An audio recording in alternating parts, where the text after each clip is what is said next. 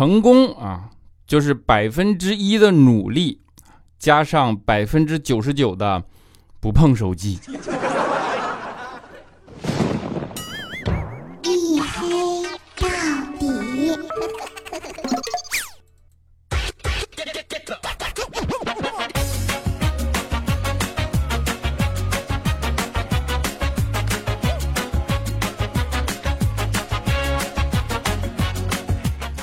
好了各位，欢迎收听啊！依然是由我自己赞助我自己为您独家免费播出的娱乐脱口秀节目《一黑到底》，我是你们的眼神狗六哥小黑。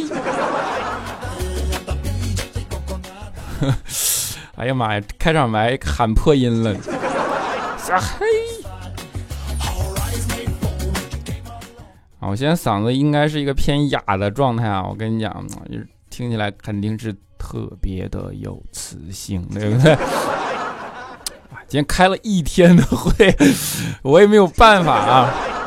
呃，其实今天已经周四了，对吧？然后给大家，哎呀，哎呀，拖了个更，真有点不好意思。当然，我这人说不好意思，没皮没脸，已经很习惯了，对不对？啊，本来是应该前天更新的啊，就是。呃，教师节嘛，啊，后来呢，因为各种各样的问题，然后导致就没有更成啊。当然也有可能是，哎，我觉得教师节更新这个节目有点对不起老师啊。所以呢，就是，但是你教师节嘛，因为教师节其实稿子就写出来了，所以就难免出现了教师节的段子啊。这件事怎么说呢？教师节，哎，真的会。让你大家回想起过去的上学的时光，对吧？尤其是像我们这种已经工作了很多年的人啊，然后呢，啊，觉得上学的时候啊，人家考试考试多苦逼，现在不，你家考试多好呀啊！真的特别怀念那个呃老师呃过去的那个上学的时候的时光以及老师啊，然后老师对我们当年的谆谆教诲，我现在记得依然的特别的清楚，对吧？老师当年真的对我说啊，第二排中间那位同学啊，你盯着裤裆在那傻笑什么呢？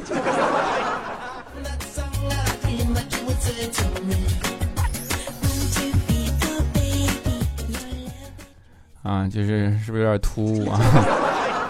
然后因为教师节嘛，这大家也知道，教师节那个马云啊退休了，退役了，对不对？就是这，哎呀，赶在教师节退役啊，是呃，因为马云退役可能也有关系。然后整个的微信朋友圈啊，都被各种各样教师节的信息啊刷屏，然后大家好像在这个。嗯，集体的怎么说？时间里都去怀念起了过去的时光，以及呃对老师表达了尊敬，对吧？就是你很难想象啊，这个和你的生活里所真正的感官体感不太一样。我们充斥我们的周围充斥这么多的成功学的时代里，很难相信我们真的会去怀念自己读书的时光，那些教你科学、数学、物理的老师们，对不对？马云的教师节里，呃，退役，我觉得是对这个时代最好的诠释，对不对？人退役的不是老师，是爸爸。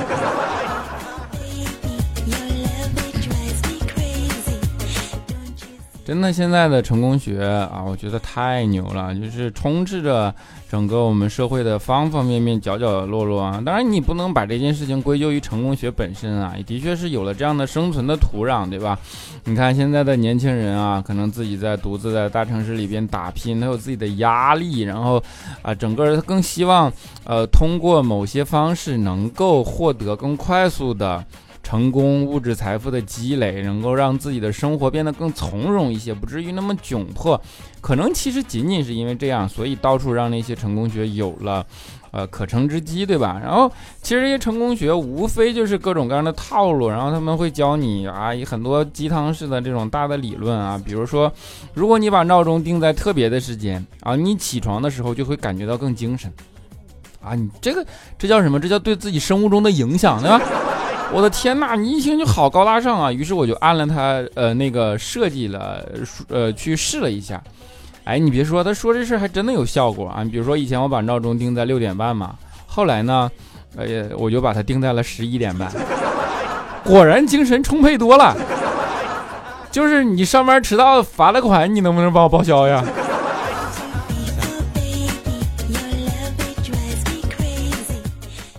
我觉得成功学泛滥还是对这个，啊，社会对于个人的改造以及个人的预期有很大的关系啊。比如说，呃，其实从我们我们小的时候，这又和教育相关了。我们小的时候上学，父母就玩了命的，大家都知道教育很重要，对吧？然后玩了命的啊，催我们你要好好学习啊，你要考上一个好的大学，这样你才能够找到一个好的工作，你才能够出人头地，你才能够挣很多的钱啊！读书是你唯一的出路。看到了吗？读书是唯一赚钱的出路，对不对？后来你就会想，我的天哪！你有这个劲头，你自己去奋斗，我不早成富二代了吗？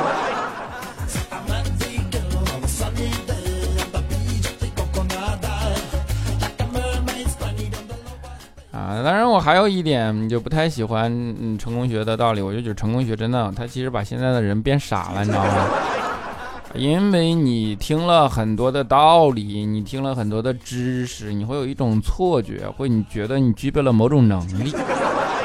因为这种某种能力，你会自己对自己自我自视甚高，然后你会产生某种预期的不合理。因为这种不合理，你会单身。知道我想说谁了吧？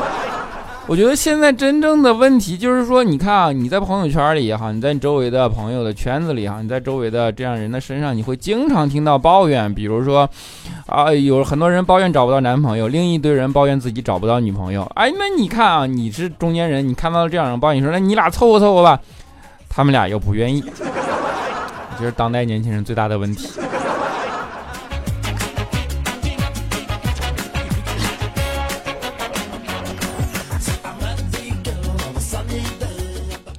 啊，这就是我说的，你会对自己产生一种预期的偏差，对吧？你都会觉得自我感觉良好啊。就现在的年轻人就是太过于介意自己的长相，你知道吗？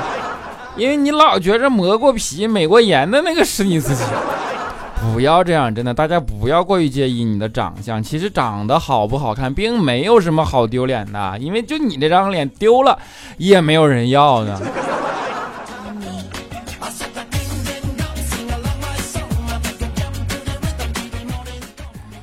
所以说，做人要务实一点，然后做人要有一个良好的目标和正确的方向。比如说肖钦呢，他就知道自己真的永远只会做一个好男人，他真的很难成为一个渣男啊，不会出轨的，因为出轨要代表着有两个女人喜欢你啊。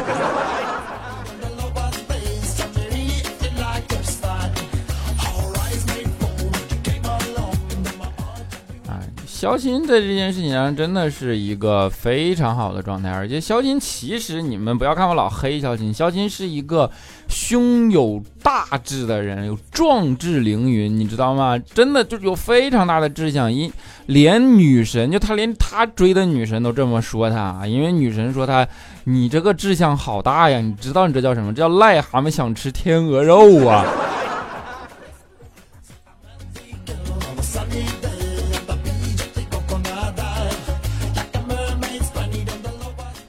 不过肖钦有这种认知，显然不是一日之功造就的嘛，对吧？真的，肖钦有一种能力，就是在芸芸众生中被人一眼识别的能力啊。前段时间，肖钦就上班上下班，然后在那个呃地铁站门口的，就老看见一个美女啊，在那发传单，然后这美女老犹犹豫豫的啊，就是这个给也不想给，那个给也不想给，直到美女在芸芸众生中看了肖钦一眼啊，就是。只是因为在人群中多看了你一眼。我为了李孝钦，我连歌都唱了啊！就是就多看了一眼，于是瞬间目光就锁在了孝钦的身上，然后就大步直径直朝孝钦走过来，然后把传单给了孝钦。当时孝钦心里乐坏了，说：“这我的天哪！发传单这么漂亮的小姐姐，一眼就盯住了我，对不对？这是对我有想法啊！”一眼就看中我了吗？我的天，我具备什么样的能力？哎呦，我一低头啊，发现是整容广告。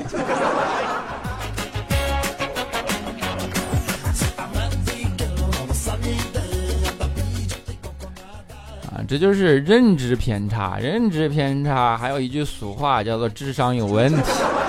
肖钦的认知偏差不止体现在这件事情上。你知道以前肖钦啊，就是啊兼职，他去兼职做客服嘛。然后做客服，肖钦呢，哎，态度不是很好，就跟人接触的过程中，他没有办法用一个很正常的方式和人聊天啊，就搞得人家，啊，就搞得那个自己公司就很恼火啊。于是就培训了，说你啊这样啊。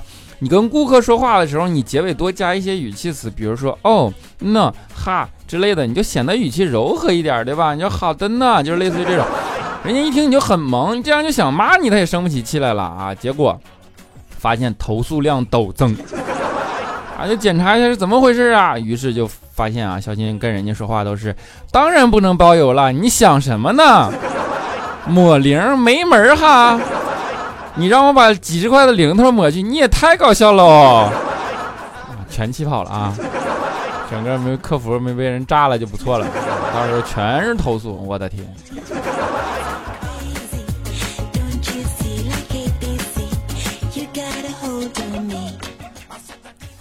真的就是这种事情，就脾气暴躁什么发生在肖钦的身上嘛？但是这种事情他就不会发生在佳期的身上，你知道为什么吗？这就叫做面相，面相啊，就是佳期往那一站，你一看你就知道这是一个不太容易跟人发脾气的人，就有一种体型，它叫做心宽体盘，对不对？你就知道这些人，哎呀，心胸特别的宽阔，与世无争，就特别温柔、特别萌的这样的一种形象啊，就是，哎，俗话说吧，只要人够胖，你就连看书他都像在点菜。一个心里只关注吃的人，他还能有什么别的危害？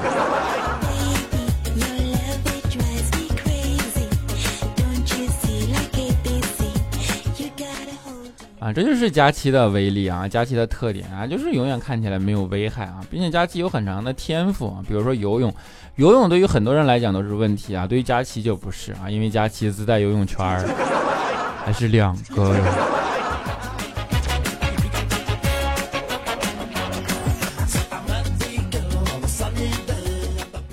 啊，当然佳期也有自己的弱点啊，比如说佳期的方向感不是很好啊，就是当时佳期去学车嘛啊，就分不清左右，方向总是打反，然后考试的时候呢，教练就让他将左右两个字写在手上啊，然后就当时佳期说哎这没问题，结果上去一样也没过啊，又是左右打反了啊，教练就懵了，就说这不对呀，我都告诉你写在手上，写在手上，你为什么就左右看不懂字儿吗？啊？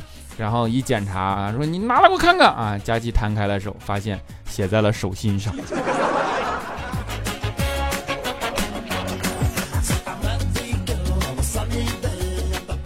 就是在这方面啊，佳琪的智商显得不太够用啊。佳琪的智商都用在哪儿了呢？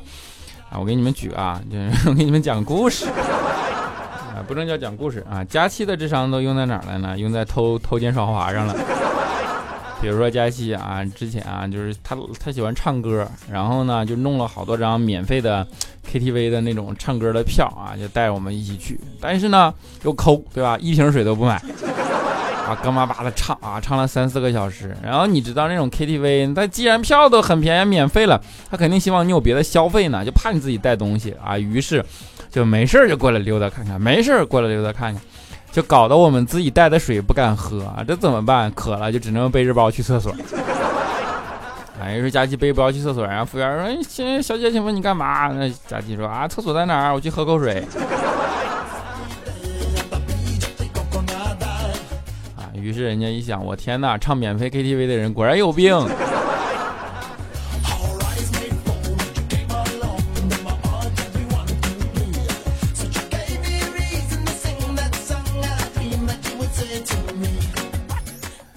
这就是各自的特点，对吧？然后，哎，我们结尾扣些题吧。我今天想说的是教师节，实际上，因为它会让你怀念很多过去的事儿、上学的事儿嘛。啊，上学我们的时候就是，啊，就是其实就是学渣的代表。那时候喜欢干嘛？我上学的那个年代刚刚兴起网吧啊，于是大家就逃课出去上网，对不对？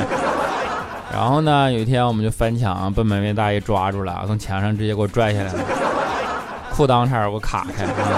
那位大爷就是说：“你们叫什么？”我拽我和旁边一个人，俩人一起啊，叫什么名字给我写上啊。于是我就写了个聂风。有点暴露年龄，但是看过这部电影的人一定知道我说的是啥。我旁边那哥们看看我写了聂风，他就旁边写了个步惊云。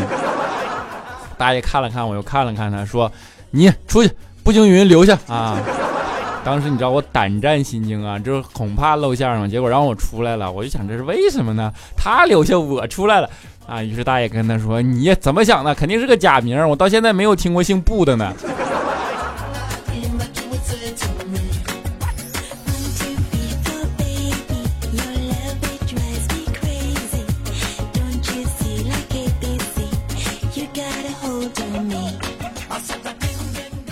好了，一小段音乐啊，欢迎回来，依然是由我自己赞助我自己为您独家免费播出的娱乐脱口秀节目《一黑到底》啊，我是你们的隐身狗六哥小黑啊啊，欢迎哎哎，我有一个问题啊，就是你们有多少人没有加入过我的微信群啊？就是我想想我的微信群能不能呃一会儿在那个呃节目的简介里把它贴出来，好吧？然后。叫黑豆微信群组啊，不知道你们能不能搜得到。如果你们有兴趣，可以进来啊。就是，呃，我我先一会儿尝试一下，看能不能在简介里把它贴出来啊。加群有空啊，没事聊一聊，对不对？还还还挺好的。对天天的节目里只有留言，没什么意思啊。就是希望大家能多加群啊。然后呢，微信群我也不知道群号，我一会儿看一下，我尽量能把找到他的方式发在简介里。所以今天你们听节目的人就看看简介，好不好？啊，多看一看简介啊！好，接下来是留言啊。我们上一期的留言就首先的沙发君啊，他说叫莫名宝贝，他说小黑小黑啊，你干啥啊？爱小黑更爱李现的月月，他说小黑小黑，其实我刚刚在听你的上期的节目啊，突然看到更新就赶快来评论了，今天的超级开心呐！最近开始。睡早了啊，真的超级开心，强制自己养成好的习惯。我正想着我什么时候能抢到沙发呢，这么快就实现了。小黑你真的太棒了，爱你爱你，小黑最帅，快多多啊，躲你没问题，但你真的不是沙发啊。就是这个产品就是这样好啊，有很多人错觉自己是沙发，你受得了吗？啊，接下来叫做金生恋啊，他说帅气的小黑来了，你介绍的那个不二，京东没有货呀？当然没货啦，我都和你说了嘛，这书中国就不是中国。呸！这个书内地是没有卖的，你要想办法找代购途径，那是繁体字音。至于为什么，你自己猜啊。你想想啊，啊，接下来叫做 ZJOJO，他说小黑小黑啊，喜欢你，每一次看问题老那么刁钻的角度，但我最喜欢赵二丫，每一次听他黑你都特别开心。扎你！小野隐生，他说：“小黑，你能放一首周杰伦的歌吗？你随便选哦。”啊，想来着啊，但是呢，周杰伦的歌没有版权。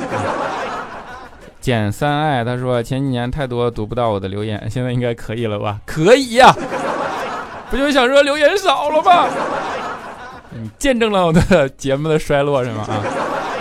嗯，小黑的铁粉程俊霞，他说抢到沙发了，有你陪伴很开心啊！借你的平台问一个问题，不是所有的婆媳都是公敌。这次我要点一首最鲜美娜美啊，搜了没搜到啊？然后 R Y N 九五 T 他说加班到三点才回到家的我，一直默默的听了小黑好多年。虽然没有一期是按时收听，但是一期不落。今天第一次评论，虽然不知道小黑能不能翻我的牌，还是想和你说点什么。过去的二零一八年发生了很多事，心态也变了很多。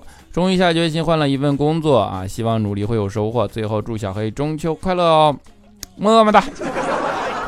听友三四二五八四九四，他说：“小黑，我四月份开始上班路途不听了，你都已经几个月没来听了啊？今天呢再听好亲切。小黑，你现在变成两周一更了不？没有，哎，还是一周一更哟。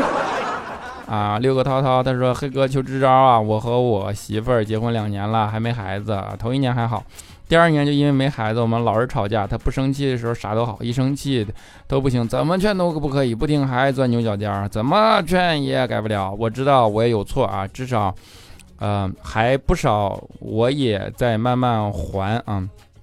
但是，应该慢慢改吧。但是我现在就想知道怎么劝劝他不钻牛角尖儿。还有我在一个娱乐节目里咨询这个，呃。不好啊，是我就听你的节目或者小说，你给个建议吧，谢谢了。听了你两年了，感觉黑哥阅历丰富，可以给点建议，再次谢谢啊。首先我告诉你啊，你里边透露了一个细节，叫做啊，我知道我也有错，我的老婆爱钻牛角尖儿。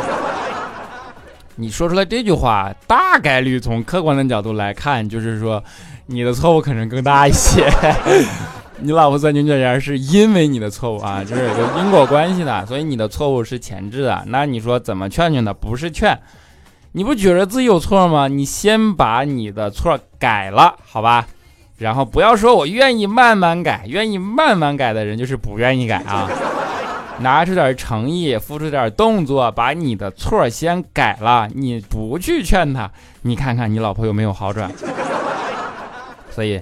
不要说我也有错，我愿意慢慢改，然后什么我怎么劝劝他？这个东西还是一种，前前面的东西都不重要，重要是我怎么劝劝他。不是前面的东西很重要啊，先去改了你自己的错，不用劝，没准人家好了呢。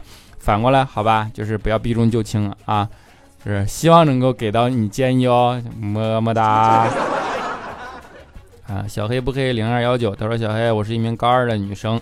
现在已经开学一周了，我的宿舍依然在七楼啊！我已经爬了一年了啊！我的课室搬到了五楼，这两个地方我一天要上下三次，加起来一共上下三十六楼，我累呀！最关键的是，以后去课室踩点也要提前两分钟。你说我是不是很强大啊？是不是很棒？虽然学校的五楼有五百多个学生，但宿舍的七楼只有我们两个班，三十多个女生啊！我们女生苦呀，为什么女生要住七楼，男生却要住二楼？不应该是男生体力更好吗？求安慰！我的天哪！哎呀，我真羡慕你，我觉得这叫幸福的烦恼，这对于你们来讲竟然都是烦恼啊！这个东西怎么说呢？总要有人住七楼，总要有人像你说的这样，然后每天上下什么？为什么不是别人？那你要反过来问，为什么不能是我？对不对？就是谁说女子不如男？我不是说女生的体力不应该得到照顾，是这件事情你要是换在这样的角度去，你要换一个角度去考虑，你要用这样的角度去考虑，那就像上面说，你就钻牛角尖了啊！你已经抱着一种损失心态和不公平的方法去去考虑这个问题了，对不对？就是既然已经没有说必一定要男生住在那儿才是对的，那就也没有说女生住在那儿才是错的，对吧？提前两分钟起来，这是个多大的代价呀！我的天哪！你为了怎么说？你这这个你要说大了，那你要这样说，高考应试教育还是一个对人很不公平的代价呢？但是为什么它是一个相对好的方案？因为你为了你人生的成功，你为了你后边的阶层不一样，你总归给这个社会付出点诚意吧，总归要付出点诚意。那为什么不能是高考这种诚意呢？同理嘛，你为了高考，你总归付出点诚意嘛。那既然付出点诚意，为什么不能是七楼这种诚意呢？好，为什么不能是男生？可以是男生啊，但是是女生也没有什么问题。哎，我不知道我说明白没有，大概是这个意思，就是这件事情完全不应该成为你不开心的理由。如果因为这件事导致不开心，那你不开心的成本也太低了。好，就这个意思啊。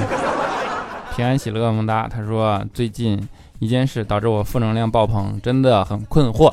现在老师和家长的关系怎么能成这么的畸形？到底是什么原因让老师处在了这么被动的位置？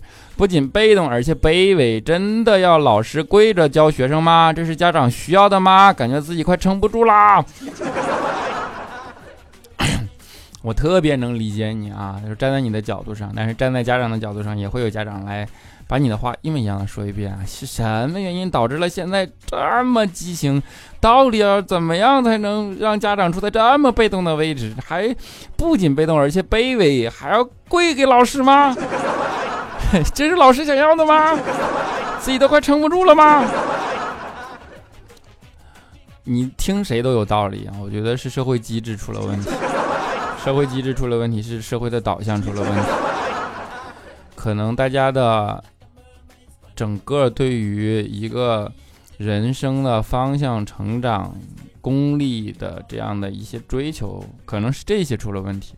当然，我也不能上升到这么高的高度上去，也可能你遇到的是个例。我觉得，既然你如果觉得委屈，那你就强势一点吧。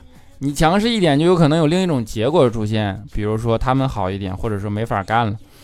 那你要衡量一下嘛，就是说，既然强扭的瓜不甜，何必要扭它呢？能不能没法干，我就不干了，对不对？青青 M M 他说现在是佛系听节目了，不在乎讲什么，反正都要按时去听，就是真爱，么么哒。影子皇帝他说黑哥人在海外留学，最痛苦的事情可能是看着。听歌软件里一排排的黑色，全是资源，不能在海外使用。小黑，谢谢你一直在坚持做节目。想点一首庾澄庆的《关于爱的两三件事》，可以吗？黑哥最帅，小哥最帅，其实是可以的，但是呢，还是没有找到歌，因为我都用的这个放歌的软件比较特殊啊，就是没有那么多的版权。清风拂微烟，他说：“六哥，我不知道这条评论你能不能看见，不过我还是希望你能看见。我和我上一个女朋友分开了二百四十二天九个小时，虽然她不是我的初恋，但她是一个永远住在我心里的女孩。或许以后不会再爱，只是心里已经满了，再放不下其他人了。这两百多天来，至少有一百八十天晚上我睡觉都会想起她，想起她的可爱，她的笑容。我们的爱开始于杭州，认识于三月。”十号相爱二百二十天，我曾经说过，如果有一天我们分开了，我会重新再追她一次。可是我没有那么个胆量了，我真的很想她，很想很想。我不知道她听不听喜马拉雅，不过我还是很想和她说，我的天啊，妍妍，我想你，真的很想。六哥，你可以告诉我该怎么办？我很想再来一次，希望六哥可以给个建议。最后，我希望六哥可以放一首《丫头》，谢谢六哥啊！我的天。你是失联了吗？你都已经这样了，你就找他去不行吗？你还要通过喜马拉雅这个媒介？我的天啊！哎呀，我这是怎么说你？好，我帮你来放这首《丫头》，但是我不知道是不是你点的那首《丫头》，但是说什么都不如你直接去找他来的直接啊！把这些话当面告诉他，可能就有你想要的结局了。不定呢，就是你要自己追求自己的幸福和。自己想要的结果。最后一位叫做蔡小牙，他说：“咱咱一起听，有各种穿越的感觉。一期节目半个小时上下，就是开始听小小黑哥哥。我要高考了啊，祝我考试顺利。小黑哥哥，我要中考了，祝我考试顺利。小黑哥哥，我要小考了，祝我考试顺利。然后羡慕羡慕那些毕业没有暑假作业，吐槽剩下的那些有两个月假期，但是依然拜托不了写作业的，最后还要嘲笑。”啊，五天开学恶补作业的，你也真是有人啊！好的，就是能感受到你的啊，叫什么真爱，对不对？能感受你对这个节目的爱啊，么么哒啊！好了，在节目的最后啊，给大家带来一首《丫头》啊，我没有听过这首歌啊，我也不知道好不好听，但是还是看你这么长的一段心情点出来的歌，应该不会太差吧？希望你们能够喜欢，下期节目不见。不散。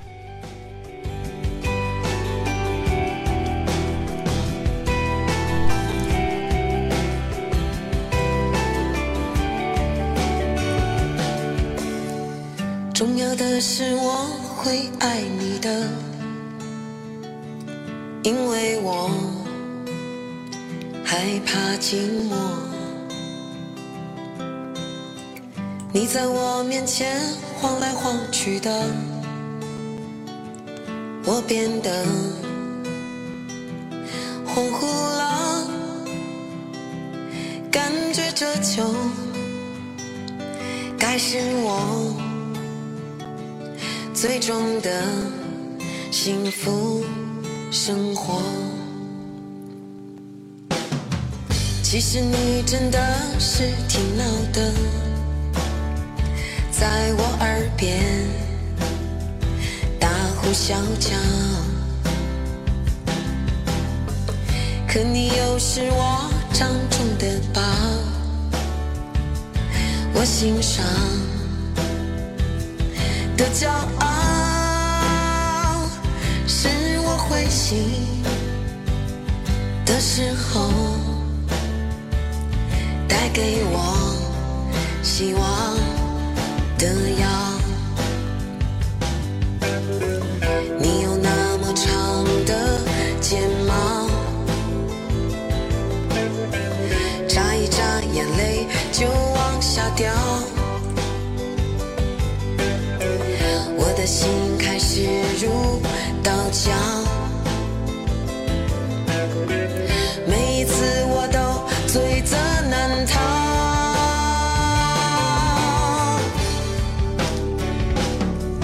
我这乖乖的坏坏的丫头，是我心上甜蜜的伤口。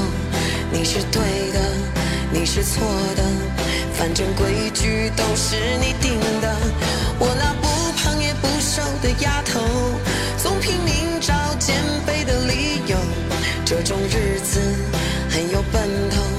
只是你变成什么样子，我们都会相守。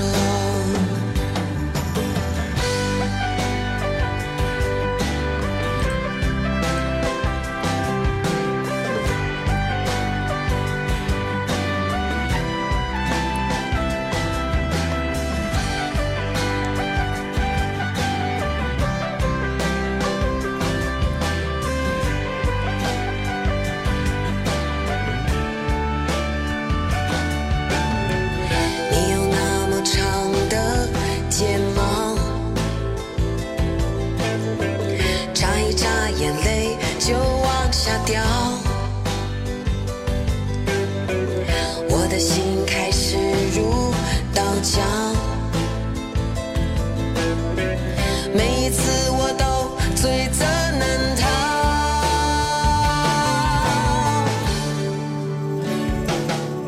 我这乖乖的坏坏的丫头，是我心上甜蜜的伤口。你是对的，你是错的，反正规矩都是你定的。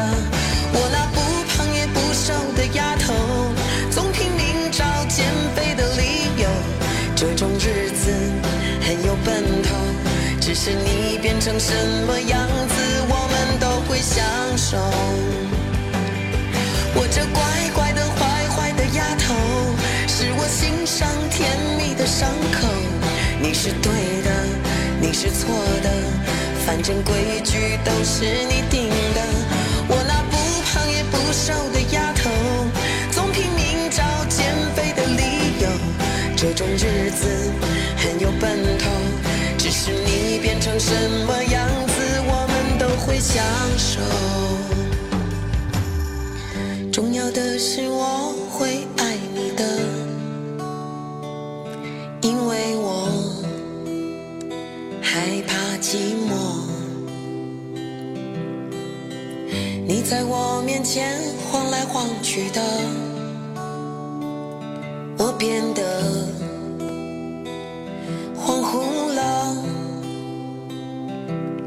觉这就